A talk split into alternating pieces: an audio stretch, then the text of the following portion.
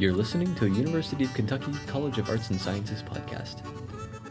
My name is Ben Braun. I'm an assistant professor in the math department, and this is my fifth year here.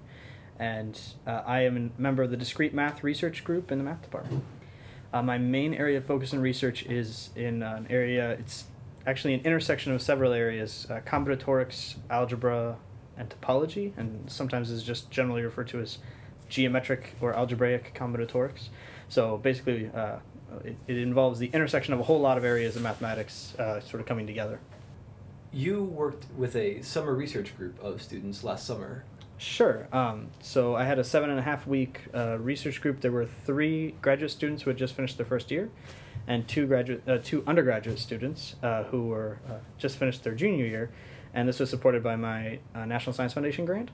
And so it was really an excellent experience. We uh, spent seven weeks doing research, and then the last half a week was spent attending a national math conference, which was actually here in Lexington, the Math Fest of the Mathematical Association of America. And um, so it was a really great time and the students got to uh, meet a bunch of the mathematicians who we'd been talking about all summer. I organized a research session and people came in from all over the country and it was great. And one other really great thing about the summer research experience is that uh, we're actually writing a paper based on the work that we did and the undergraduates who were involved in the two undergraduates who were involved in the experience uh, jenna knoll and jessica mckim uh, they recently gave talks in September at the Bluegrass Undergraduate Mathematics Symposium at Centre College about the work that they did. Um, and then also, there's potential uh, opportunities for them to go and give talks at national undergraduate research conferences, which they're both uh, applying for and looking and seeing what they might do. So, uh, may or may not have even more talks coming as a result. So it's it's really nice that it can serve as a gateway um, to really actually get more involved in regional and national level you know mathematical dialogues. And so, like, what what years were these undergraduates? They had both just finished their junior year. So okay, and they're already getting published. That's pretty cool. Mm-hmm. Yep. Yeah, right. and which is not not entirely typical. I mean, uh, in mathematics, you know, a lot of times people, you know, you, you think in the sciences, you know, it's there's a lot of undergraduates involved in scientific research, but the stereotype is not that undergraduates in math are doing research, but lots actually are, more than you would think. Like, what kind of what is the experience like for a student? Well, that actually can vary dramatically. So there, there's actually been a big push to have these things are called REUs, research experience for undergraduates. And so there are formal REU programs that occur all over the country that students from anywhere can apply to. Uh, and we've had several students from the UK uh, math major uh, head off to Cornell and other places for these summer experiences in the last few years. But um, for mine, mine was not an official REU. It was just you know supplemental money I had from my grant because I had I had a problem I wanted to work on and I thought this would be great to have students involved with. Um, and so what we did was we spent about a week uh, just reviewing some things that they'd seen in class and introducing some new ideas as well. And then right away I said, all right, here's a problem and let's start working on it. And the things that are a little rough around the edges that maybe you don't quite understand, we'll figure it out along the way. And uh, so from eight to five or eight eight to four thirty, something like that, uh, Monday through Friday.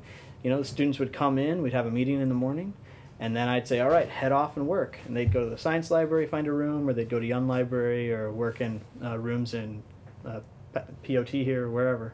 Uh, and then at the end of the day, we'd have another meeting. They'd tell me what we did. We'd talk about it, and uh, and so and it was, you know, a really nice collegial atmosphere because there were five students and everybody had different strengths and different experiences and so uh, it was it was really great to see how through the summer everybody was really able to make some kind of original contribution like have a really good idea um, and be active participants in the in the creative process of doing math and so uh, so at, you know as one of the students said you know it was the most stressful and tiring thing that they'd done uh, as an undergraduate but it was it was also you know their favorite experience because they really felt like they were contributing something to the mathematical community that was new and, and interesting so.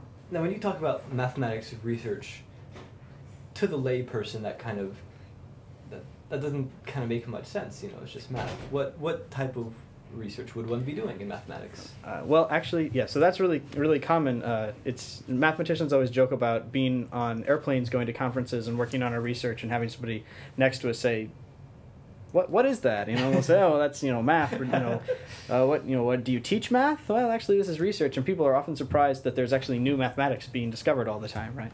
Um, and and one of the things that I like to do in my classes is you know always point out you know hey two steps from here is some open problem and it takes years to really understand all the stuff that goes into it but uh, there's lots of really interesting unsolved problems that are accessible. So uh, what we were working on last summer was a problem about compositions of numbers. So a composition of a number is just a bunch of other numbers that add up to it. So for example uh, a composition of 10 uh, might be 1 plus 5 plus 2 plus 2 so that adds up to 10 hopefully. And uh, and since there would be four numbers that that are in that sum you would say it has four parts.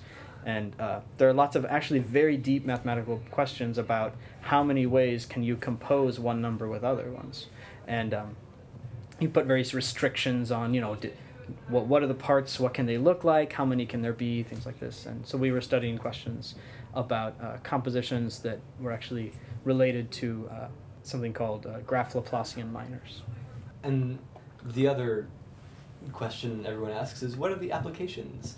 Like, what are the what are the Yeah. applications of what it is that you do? Well, that yeah. So th- this also is sort of a uh, a perennial issue for mathematicians, right? So so you know that there's lots of different philosophies of mathematics, right? And and what I find is that is that most most people in the U.S.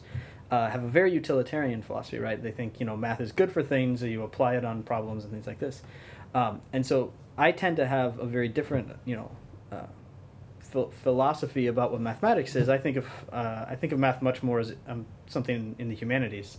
Uh, so as an as an undergraduate, I was uh, I double majored in math and English composition, and to me, I've always thought of math more as being like poetry or creative writing than about you know say engineering or or chemistry or something.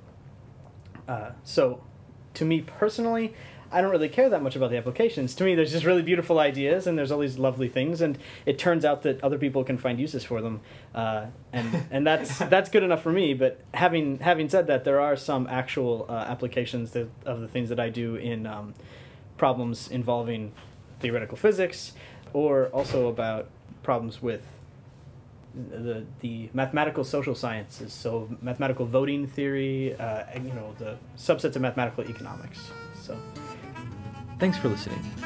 Thanks to the College of Arts and Sciences and the Department of Mathematics for making this podcast possible.